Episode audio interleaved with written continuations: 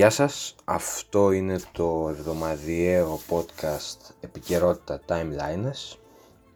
Είμαι ο Lord Byron και σήμερα που είναι το τελευταίο επεισόδιο για αυτή τη σεζόν θα αναλύσουμε διάφορα θέματα που προέκυψαν την περασμένη εβδομάδα. Πρώτο θέμα, η ακρίβεια που όλο ανεβαίνει και ανεβαίνει και ανεβαίνει και ανεβαίνει. Όπως είχαμε πει και σε ένα προηγούμενο επεισόδιο, η ακρίβεια στην Ελλάδα είναι σαν τη στήση του κύριου Άδωνη Γεωργιάδη, του Υπουργού Ανάπτυξης.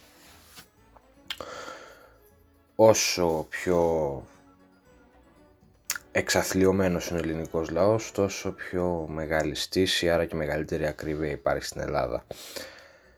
Ένα παράδειγμα ακρίβειας είναι το ψωμί, το οποίο παλιά έκανε 80 λεπτά και τώρα έχει φτάσει το 1.10, 1.20, 1.30. Ναι, μιλάμε για μια αρκετά μεγάλη αύξηση της τάξης των 30, 40, 50 λεπτών. Αυτό είναι ένα μικρό παράδειγμα όμως και πολύ σημαντικό βέβαια από την άποψη ότι σε κάθε σπίτι μπαίνει ψωμί. Ενώ βενζίνη πρέπει να έχεις αυτοκίνητο ή κάποιο μεταφορικό μέσο, ιδιωτικό μεταφορικό μέσο, το οποίο θα πρέπει να βάλεις βενζίνη ή πετρέλαιο ή οποιοδήποτε άλλο καύσιμο. Ε, το θέμα τώρα είναι ότι το ψωμί έχει ακριβήνει, αλλά αυτό φταίει η αύξηση της τιμής του στο αλεύρι, η αύξηση της τιμής των σιτηρών και όλοι ξέρουμε πως η μεγαλύτερη παραγωγή σιτηρών στον πλανήτη γίνεται στη Ρωσία και στην Ουκρανία. Για και γι' αυτό είναι λογικό να έχουν αυξηθεί οι τιμές γιατί η Ευρώπη και η Αμερική και κάνουν κυρώσεις προς τη Ρωσία η Ρωσία κάνει με το δικό της τρόπο τις ανάλογες κυρώσεις που θα ρίξουν το ηθικό των Ευρωπαίων και των Αμερικανών όχι τόσο κυβερνώντων, κυρίως των λαών, των πολιτών γενικότερα. Πάμε τώρα στο κομμάτι της βενζίνης. Οι τιμές της βενζίνης θα σας αναφέρω επιγραμματικά τις 5 πιο ακριβές τιμές βενζίνης στην Ευρώπη. Πρώτη είναι η Νορβηγία με 2 ευρώ 564, Φιλανδία δεύτερη 2,534, Δανία 2,495, τέταρτη θέση ερχόμαστε εμείς, η Ελλάδα. Η Ελλάδα των 700 ευρώ 600 ίσως. Η Ελλάδα που δεν έχει στον ήλιο μοίρα που η ακρίβεια ανεβαίνει, οι συντάξεις κόβονται, γίνονται πληστηριασμοί ακινήτων και, και, βασικά πρώτων κατοικιών. Γιατί το να γίνονται πληστηριασμοί ακινήτων επειδή χρωστάς είναι δεκτό αλλά όχι πρώτης κατοικίας. Πρώτη κατοικία έπρεπε να προστατεύεται από όλους τους νόμους και όχι να υπάρχουν νόμοι που θα κατοχυρώνουν και θα νομιμοποιούν την, τον πληστηριασμό της πρώτης κατοικίας. Στην θέση νούμερο 5 είναι η Ισλανδία με 2.365. Στη θέση νούμερο 6 είναι οι κάτω χώρες, δηλαδή η Ολλανδία 2.328. Σουηδία 2.247 και Γερμανία 2242. Πού θέλω να καταλήξω. Ότι η Ελλαδίτσα των 700 ευρώ έχει πιο ακριβή βενζίνη από την Ολλανδία, την Ισλανδία, τη Σουηδία, τη Γερμανία που ο περισσότερος κόσμος γνωρίζει περί τι μισθούς μιλάμε. Από την άποψη, βέβαια οι άνθρωποι έχουν ακριβή ζωή γενικότερα, έχουν ακριβή, ακριβά προϊόντα, ε, οτιδήποτε είναι ακριβό, ναι, οκ, okay, είναι σκανδιναβικές χώρες, δηλαδή η Σουηδία, η Δανία, η Φιλανδία, η Νορβηγία και η Ισλανδία είναι στο, στο ίδιο μοτίβο οργάνωσης. Είναι χώρες που πάσχουν από μεγάλη ακρίβεια γενικότερα, αλλά και για αυτό το λόγο έχουν τους αντίστοιχους μισθούς, ώστε ο λαός να βιοπορίζεται με αξιοπρέπεια και χωρίς να σκέφτεται αν θα του κόψουν το ρεύμα, θα του κόψουν το νερό, θα του πάρουν το σπίτι, θα του πάρουν το αυτοκίνητο, θα μείνει άνεργος. Δεν υπάρχουν αυτά τα πράγματα σε αυτές τις χώρες. Αυτές οι, οι καταστάσεις εξευτελισμού του πολίτη δεν υφίστανται σε αυτές τις χώρες. Είναι χώρες πρότυπο για όλο τον πλανήτη, σε κοινωνικές δομές και σε επίλυση των προβλημάτων του πολίτη και η πολιτική τους έχει πολύ χαμηλά ποσοστά διαφθοράς σε σχέση με την Ελλάδα που όλοι ξέρουμε ότι έχουμε από τα υψηλότερα ποσοστά διαφθοράς στην πολιτική μας. Φυσικά τα μέσα μαζικής ενημέρωσης δεν έχουν καμία σχέση με της Ελλάδας, τα οποία είναι κάτω, στον πάτο, λόγω και της κατάστασης της τρέχουσας που υπάρχει στην Ελλάδα, λόγω του κυρίου Μητσοτάκη δηλαδή. Ε, αυτές οι χώρες λοιπόν είναι πρότυπα για όλο τον πλανήτη, ακόμα και για, το, για την Αμερική, για το American Dream, το οποίο θα το αναλύσουμε για, σε ένα, στο επόμενο θέμα. Το ότι δεν πάει ούτε το American Dream πολύ καλά. Όσον αφορά την ακρίβεια λοιπόν, το σοβαρό πρόβλημα είναι ότι ο κ. Μητσοτάκης λέει ότι θα φτιάξει κάποια μέτρα για να διευκολύνει τους πολίτες και την καθημερινότητά τους και πως όλα θα πάνε σύμφωνα με το σχέδιό του και θα σταματήσουν να επιβαρύνονται οι πολίτες. Λοιπόν, αυτό δεν ισχύει, ο κ. Μητσοτάκης όσα μέτρα για να πάρει δεν είναι αυτός που κάνει κουμάντο. Κανονίζει χωρίς τον ξενοδόχο, γιατί όπως όλοι ξέρουμε τα καύσιμα στην Ελλάδα και την ενέργεια γενικότερα την ελέγχουν ορισμένοι, πώς να τους πούμε, εύποροι πολίτες της Ελλάδας όπως ο κύριος Βαρδινογιάννης, όπως ο κύριος Λάτσης, όπως ο κύριος Μητυλινέος, όπως αυτή κατά βάση, ο κύριος Μαρινάκης, όλοι αυτοί κατά τα άλλα νομότυποι, φιλάνθρωποι και με ενδιαφέρον προς τον πολίτη και τον ελληνικό λαό. Αυτοί λοιπόν διαχειρίζονται και ουσιαστικά βάζουν μία ταρίφα στην ενέργεια και στα καύσιμα την οποία δεν μπορεί να παραβλέψει ο κύριος Μητσοτάκης γιατί μην ξεχνάμε ότι ουσιαστικά αυτή είναι οι ξενοδόχοι της χώρας μας. Ο κύριος Μητσοτάκης είναι ο ρεσεψιονίστ. Είναι ο κλητήρας, ας πούμε, ο θηρορός. Είναι αυτός που, δηλαδή πως, ένας, πως μια εταιρεία έχει τον πρόεδρο, το οποίο η εταιρεία του ανήκει στην τελική. Ε, ο κύριος Μητσοτάκης ας πούμε παριστάνει το διευθυντή, το διευθύνοντα σύμβουλο, που ουσιαστικά όμως παίρνει γραμμή από τον πρόεδρο της εταιρείας, τους προέδρους μάλλον, το συμβούλιο των προέδρων της εταιρείας, παίρνει γραμμή για το τι θα πράξει και φυσικά αυτό που πράττει έχει γνώμονα πάντα το συμφέρον αυτών και όχι του ελληνικού λαού που πάσχει σε μόνιμη βάση.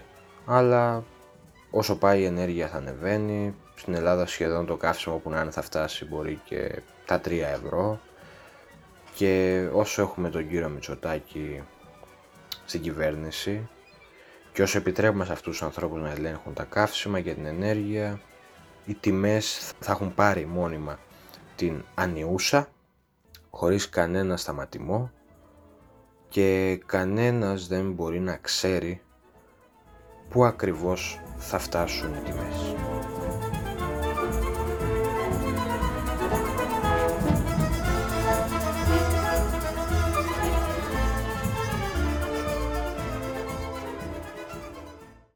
Στο επόμενο θέμα θα πάμε στο περιστατικό που συνέβη στην Αμερική που ένας 18χρονος, αν δεν κάνω λάθος, εισέβαλε με όπλο, όπλα σε ένα σχολείο στο Τέξας και σκότωσε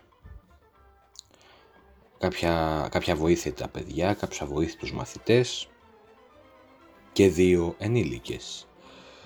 Ποιο είναι το πρόβλημα με την Αμερική; Το πρόβλημα με την Αμερική είναι ότι οι δημο... όλοι οι δημοκρατικοί υποστηρίζουν ότι τα όπλα είναι κακά, πρέπει να υπάρξουν νομοσχέδια που να περιορίζουν την οπλοχρησία και την οπλοκατοχή και βασικά η, η Αμερική να γίνει λίγο Ευρώπη όσον αφορά τα όπλα, το οποίο όμως είναι αρκετά ανέφικτο λόγω της δομής του Αμερικανικού κράτους και της νοοτροπίας του Αμερικανικού λαού. Οι Ρεπουμπλικάνοι, απ' την άλλη, και κυβερνήτες, βουλευτές, γερουσιαστές έχουν πάνω κάτω τα παρακάτω επιχειρήματα για το ότι για τις καταστάσεις που επικρατούν στην Αμερική δεν ευθύνονται τα όπλα αλλά ευθύνονται οι πολίτες και μόνο οι πολίτες. Έχουν λοιπόν τα παρακάτω επιχειρήματα ότι είναι διαλυμένες οι οικογένειες γιατί υπάρχει η έλλειψη πατέρα. Η μητέρα μπορεί να είναι επιρρεπής στα ναρκωτικά ε, το παιδί να σταλθεί να μεγαλώσει με τους παππούδες του, να είναι μοναχικό, σκοτεινό, εσωστρεφές, το ότι υπήρξε μεγάλη απομόνωση του κόσμου στον πλανήτη γενικότερα λόγω των lockdowns που ήρθαν στη ζωή μας λόγω της ύπαρξης του κορονοϊού, ότι υπάρχει θυμός και επιθετικότητα, γίνονται καυγάδες στα σχολεία, υπάρχουν αυτοτραυματισμοί λόγω της κατάστασης που υπάρχει στο σπίτι της διαλυμένης οικογένειας, τα βίαια βίντεο παιχνίδια, ότι υπάρχει πρόσβαση των νέων, των εφήβων, των παιδιών στο ίντερνετ χωρίς συγκεκριμένους περιορισμούς δεν έχουν φίλους και απλά όλη μέρα κάθονται μπροστά σε ένα κινητό, έναν υπολογιστή, ένα τάμπλετ και μιλάνε στα chat rooms, όποια γίνουν αυτά. Και για τελευταίο και καταληκτικό επιχείρημα ότι δεν πηγαίνουν στην εκκλησία. Δεν είναι θρησκευόμενοι οι νέοι της εποχής μας. Λοιπόν, Πρέπει να τα απομυθοποιήσουμε λίγο όλα αυτά. Η έλλειψη πατέρα δεν σημαίνει ότι το παιδί είναι κατεστραμμένο. Μία μάνα μπορεί να είναι ένα πολύ καλό πρότυπο και για ένα γιο και για μία κόρη και να είναι πολύ ισορροπημένο αυτό το παιδί στη διάρκεια της ζωής του. Το η μητέρα να είναι ε, επιρρεπεί στα ναρκωτικά. Πρώτον, ποιος μας λέει ότι δεν είναι ο πατέρας επιρρεπής στα ναρκωτικά; Και αν έχουμε την συνθήκη ότι μόνο ένας γονέας είναι επιρρεπής στα ναρκωτικά, τότε ο άλλος τι κάνει; Παίρνει το παιδί και φεύγει. Αυτό κάνει. Αυτό είναι το λογικό. Το να κάθεται να υπομένει μια κατάσταση γιατί δεν ξέρω το λόγο, ο σαδομαζοχισμός στον άνθρωπο με εκπλήσει καθημερινά και ναι. Τέλος πάντων, μπορεί να πάρει το παιδί του και να φύγει. Το να σταλθεί ένα παιδί να μεγαλώσει με τη γιαγιά του, τον παππού του ή τους παππούδες του γενικότερα. Ναι, το παιδί αυτό θεωρώ ότι τουλάχιστον σύμφωνα με τα ελληνικά δεδομένα θα βγει ένα πολύ υγιές παιδί και ένα πολύ υγιές άτομο. Το ότι οι γονείς του είναι να το πούμε πιο εκλαϊκευμένα, κατεστραμμένοι άνθρωποι, δεν σημαίνει ότι ευθύνονται οι παππούδες γι' αυτό. Μπορεί να κάνουν το εγγόνι τους τον πρώτο πολίτη, τον καλύτερο άνθρωπο. το ότι ξόκυλαν σε ένα σαθρό καθημερινό βόθρο οι γονείς δεν σημαίνει ότι οι παππούδες είναι και αυτοί άχρηστοι. Το να είσαι μοναχικός δεν σημαίνει ότι θα μπεις σε ένα σχολείο και θα καθαρίζεις κόσμο. Όχι, δεν σημαίνει αυτό. Όσο και να πιστεύετε εσείς αυτό οι Ρεπουμπλικάνοι και να το προωθείτε στον κόσμο. Ναι, τα lockdowns μας έκλεισαν μέσα στα σπίτια μας. Ωραία, δεν βγήκε στην Ελλάδα κανένας με κανένα κουμπούρι λόγω του lockdown να καθαρίζει τον κόσμο έτσι στο δρόμο, ξέρω στα πεζοδρόμια. Παίζαμε με το σκύλο μας, εντάξει, πηγαίναμε καμιά βόλτα, γράφαμε κανένα χαρτί ψέμα, πάμε βόλτα και πηγαίναμε να συναντήσουμε καμιά γκόμενα ή κανένα γκόμενο, ο καθένας ό,τι του βολεύεται. Λοιπόν, δεν τα lockdowns ήταν σε πολύ θεωρητικό επίπεδο, ό,τι και να λέμε. Επιθετικότητα, ναι, εντάξει, υπάρχει επιθετικότητα στον κόσμο. Τώρα υπάρχει πάντα, ναι, πάντα υπήρχε. Και ακόμα και στην εποχή, δεν σας λέω στο μεσαίωνα, σας λέω για την εποχή του διαφωτισμού. Γιατί στην εποχή του διαφωτισμού δεν υπήρχε επιθετικότητα στον κόσμο. Στην εποχή της αναγέννησης δεν υπήρχε επιθετικότητα στον κόσμο. Καινούριο είναι. Ναι, οι καυγάδες στο σχολείο και το bullying, οκ, okay, υπάρχουν και θα υπάρχουν και αυτό φταίνε οι γονείς στο πώς διαπαιδαγωγούν τα παιδιά τους. Άμα λένε στο παιδί τους ότι είναι καλό να χτυπάς το συμμαθητή σου, ε, τότε οι γονείς είναι χτυπημένοι. Τι να κάνουμε τώρα; Πρέπει να αλλάξουμε γονείς ή να μπουν στη μέση κοινωνικοί λειτουργοί που να έχουν λίγο μυαλό και να κάνουν σωστά παιδιά σωστούς ανθρώπους. Ο αυτοτραυματισμός. Ναι, OK, okay, όταν υπάρχουν διάφορα challenges στο TikTok και στο Twitter και δεν ξέρω κι εγώ σε ποια άλλη πλατφόρμα ότι δέσε ένα σκοινί στο λαιμό σου και δες άμα μπορείς να αυτοκτονήσεις ή να πεθάνεις ή κόψε τις φλέβες σου ή χαρακώσου ή δεν ξέρω κι εγώ τι challenge μπορεί να υπάρχει στο ίντερνετ ναι, είναι πρόβλημα. Το ότι τα video games είναι βία, ναι, OK, okay, ισχύει αυτό. Αλλά ένας άνθρωπος που έχει αντίληψη και θεωρώ ότι πάνω κάτω όλοι οι άνθρωποι έχουν μια σχετική αντίληψη δεν μπορεί να πιστεύει ότι ένα παιχνίδι ισχύει στην πραγματική ζωή. Όταν το παίζεις σε ένα PlayStation ή στο λάπτοπ του ή δεν ξέρω εγώ που το παίζεις, δεν μπορεί να νομίζει ότι είναι στην πραγματικότητα αυτό. Δηλαδή ότι παίρνω ένα κουμπούρι και καθαρίζω κοσμάκι στον δρόμο. Τότε αλλιώς θα έχει πεθάνει όλη η Αμερική, θα έχει πεθάνει όλη η Ευρώπη, θα έχει πεθάνει όλος ο πλανήτης. Δεν θα έχει μείνει άνθρωπος, θα έχει μείνει ρουθούνη. Ε, το να μην έχει κάποιους φίλους, ναι, αυτό είναι πρόβλημα της εποχής μας γιατί οι άνθρωποι είναι κλειστοί και αν βλέπουν έναν κλειστό άνθρωπο οι υπόλοιποι, τον κρίνουν, τον κατακρίνουν, του κάνουν bullying και θεωρούν ότι είναι κατώτερος, δεν ξέρω τι μπορεί να θεωρεί ο κάθε κομπλεξικός και αντί να τον πλησιάσουν του φέρονται με άσχημο τρόπο. Και, και εννοείται, φτάσαμε στο τελευταίο, ναι, το ότι υπάρχει αθεισμός στον κόσμο δεν προξένησε τα όπλα. Ο χριστιανισμός με τις σταυροφορίες καθάρισε πάρα πολύ κόσμο. Ο χριστιανισμός με την Ιερά Εξέταση καθάρισε πάρα πολύ κόσμο.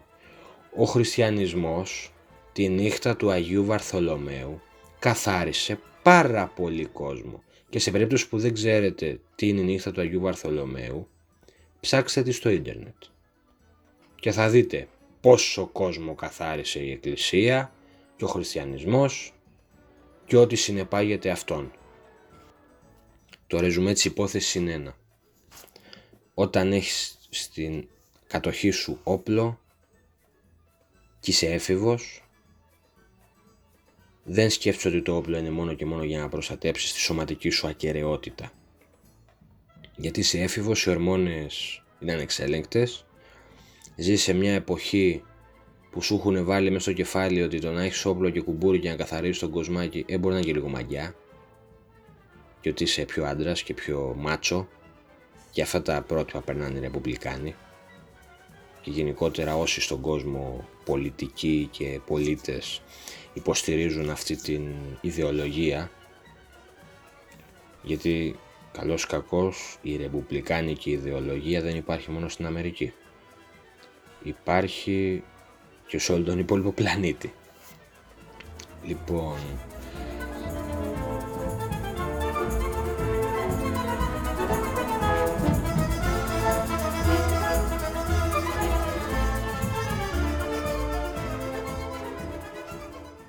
Στο τελευταίο θέμα για σήμερα, η ολιστική κοινωνία του κυρίου Μητσοτάκη.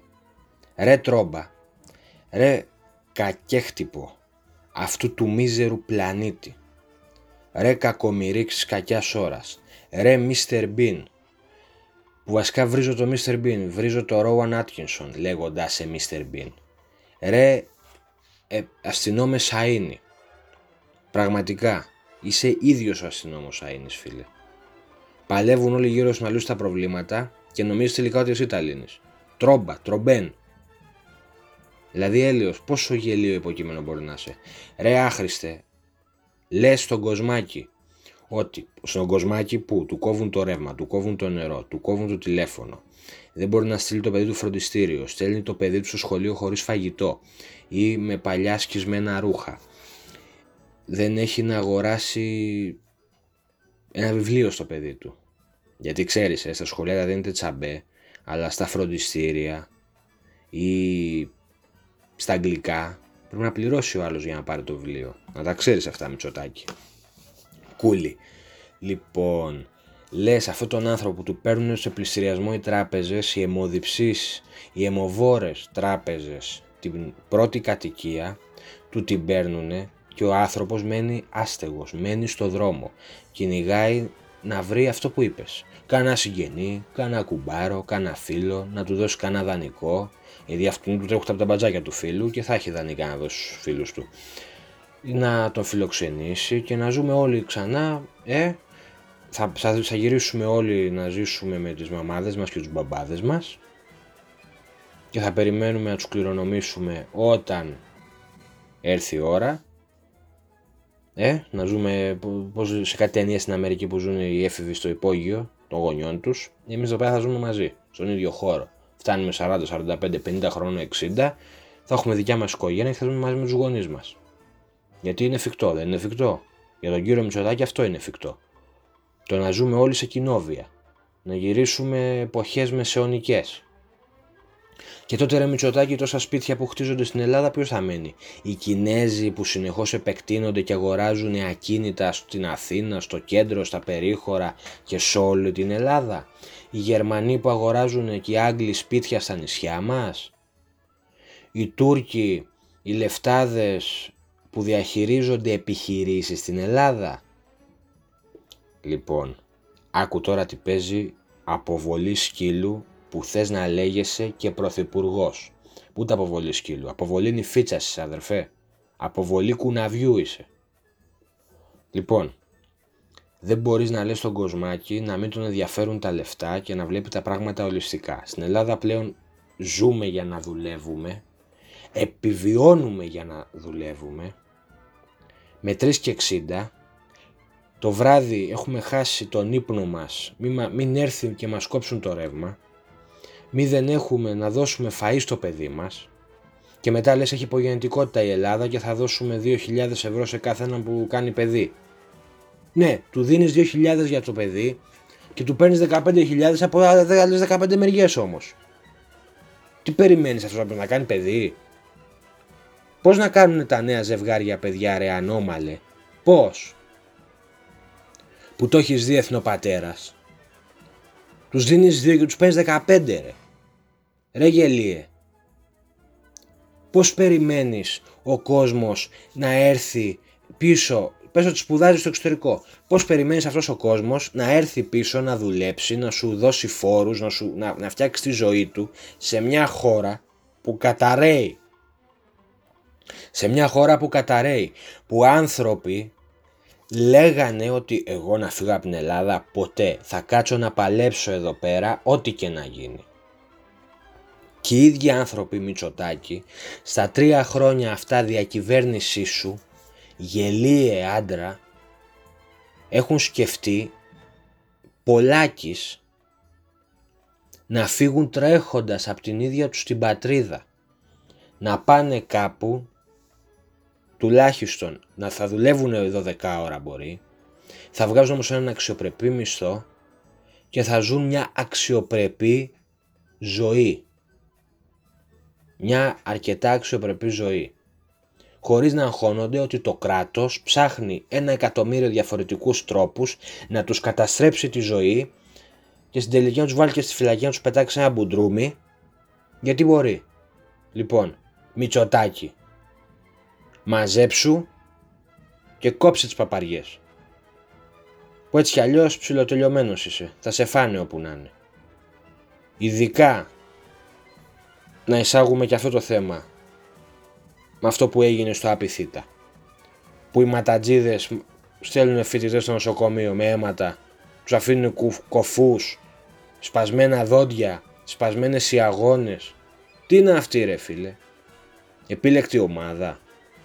Άιντε, έχεις βάλει όλους τους κατσικοκλέφτες, τους, τα, τους μπάτσους, τα μπατσογούρουνα, μέσα στα πανεπιστήμια έχεις βάλει ματατζίδες και βγαίνεις και λες για βιβλιοθήκες και δεν ξέρω κι εγώ τι άλλο λες να κάνεις το βιολογικό βιβλιοθήκη. Ρε πας καλά. Αφήνεις αυτούς που λένε ότι είναι οι προστάτες του λαού και οι προστάτες του πολίτη να σκοτώνουν ή στο παρατρίχα σκοτώνουν τους πολίτες. Και πες εσύ είσαι μαλάκας. Ο παπάρας, ο υπουργός, ο Θεοδωρικάκος τι κάνει; Κάθεται και τα κοιτάει.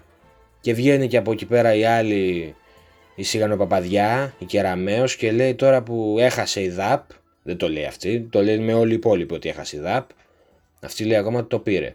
Θα καταργήσει λέει τις παρατάξεις. Πόσα, πόσες δεκαετίες παρακαλάμε να καταργηθούν οι παρατάξεις από τα πανεπιστήμια και να γίνουν τα ελληνικά πανεπιστήμια όπως όλου του υπόλοιπου πλανήτη με συγκεκριμένους εκπροσώπους για τα καθηγητικά συμβούλια κτλ. Και, και τίποτα περιττό που πας σε ένα ελληνικό πανεπιστήμιο και πίζει το μάτσο στην αφίσα. Έλεος, έλεος, γελί. Χάνει ΔΑΠ να καταργήσετε τις κομματικές παρατάξεις. Άμα κέρδιζε ΔΑΠ δεν θα το σκεφτόσασταν ούτε μία στο εκατομμύριο. Στέλνετε τα μάτια να σπάνε στο ξύλο και να αφήνουν αιμόφυρτους τους φοιτητές μας. Και λέτε και για ολιστική πραγματικότητα και να μας ενδιαφέρουν τα λεφτά. Α και πηδήξου ρε Μητσοτάκη. Αυτό που λένε όλοι. Μητσοτάκη γαμιέσαι. Άντε αγόρι μου, άντε στην ευχή της Παναγίας, μη σου πω στο διάολο, άντε.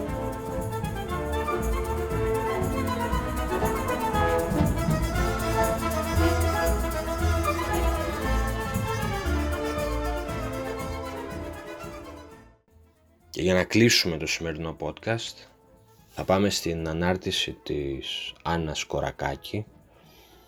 Σε περίπτωση που δεν την ξέρετε είναι στη σκοποβολή Ολυμπιονίκης η κοπέλα αυτή ανέβασε προ κάποιων ημερών ένα κείμενο μια δημοσίευση μαζί με ένα κείμενο στο Instagram στο οποίο περιγράφει την εμπειρία της ενός στόκερ που είχε γίνει ο εφιάλτης της. Έκαψε του, του συντρόφου της το αυτοκίνητο, έκανε τραγικά πράγματα, η κοπέλα από το άγχος της είχε πάθει ψυχοσωματικά, δεν ξέρω και εγώ τι άλλο της είχε συμβεί, δηλαδή είμαστε όλοι νορμάλ άνθρωποι και προοδευτικοί αυτού του κόσμου μαζί της και με όλες τις γυναίκες που υφίστανται το stalking και πραγματικά της αξίζει ό,τι καλύτερο και να πάρει πολλά ακόμα μετάλλια για να κάνει περήφανους τους Έλληνες. Έγραψε λοιπόν, στο, θα σας διαβάσω ένα απόσπασμα από τη δημοσίευσή της στο Instagram «Δεν είναι θαυμαστής, προσβάλλονται όσοι πραγματικά θαυμάζουν και σέβονται την αθλητική μου πορεία και τις προσπάθειές μου. Δεν είναι ερωτευμένος, άνω τελεία, προσβάλλεται ο έρωτας που είναι τόσο όμορφος, είναι αιμονικός και δυνητικά επικίνδυνος. Εγώ δεν θα έλεγα ότι είναι δυνητικά επικίνδυνος, εγώ θα έλεγα ότι είναι άμεσα επικίνδυνος. Εφόσον σε παρακολουθεί σου στέλνει, τη έκανε κάτι τραγικά, τη έστελνε μόνιμα όλη μέρα έβρισκε ανθοδέσμες η κοπέλα. Είχε τρελαθεί από, το, από τον άγκο, από το φόβο της. Έβγαινε από το σπίτι της και κοίταγε πίσω της. Βγαίνει ακόμα από το σπίτι της λογικά και κοιτάει πίσω της, μήπως την παρακολουθεί κάποιος, μήπως της χυμίξει κάποιος να της κάνει οτιδήποτε. Λοιπόν, σε όλο τον κόσμο γίνονται αυτά. Αλλά ας επικεντρωθούμε στην Ελλάδα. Λοιπόν, Βιασμοί αυξάνονται μόνιμα. Μένουν ατιμόρυτοι άνθρωποι ή τιμωρούνται με ευνοϊκές συνθήκες. Κάτι Σόβιες 16 ετών και παπαριές τέτοιες. Λοιπόν, γυναικοκτονίες, αυτοί κάτι σόβιες 16 ετών και τέτοια πράγματα. Πρέπει να μάθουμε ότι τα δύο φύλλα είναι φτιαγμένα για να συνεπάρχουν ειρηνικά να το πω σε φιλικό επίπεδο, σε ερωτικό επίπεδο είναι απαράδεκτο εν έτη 2022 να υπάρχει τόση βία, φόνοι γυναικών για κανέναν απολύτως λόγο, να γίνονται φόνοι γυναικών, μανάδων, ανθρώπων της διπλανής μας πόρτας και να τους σκοτώνουν οι ανάλγητοι άντρες τους που θα έπρεπε πραγματικά να χωθούν, το έχουμε ξαναπεί, μέχρι να ψοφήσουν στη φυλακή. Οι βιαστές στη φυλακή και αυτοί μέχρι να ψοφήσουν και παράλληλα χημικός ευνουχισμός. Χημικός ευνουχισμός. Συν ο στόκερ της Άννας Κορακάκη τον έβαλε φυλακή πέντε χρόνια. Δηλαδή αυτός ο άνθρωπος αυτά τα πέντε χρόνια πιστεύουν το δικαστήριο και οι δικαστές ότι θα συμμορφωθεί, θα σοφρονιστεί και ότι θα βγει έξω και δεν θα τρέχει τίποτα.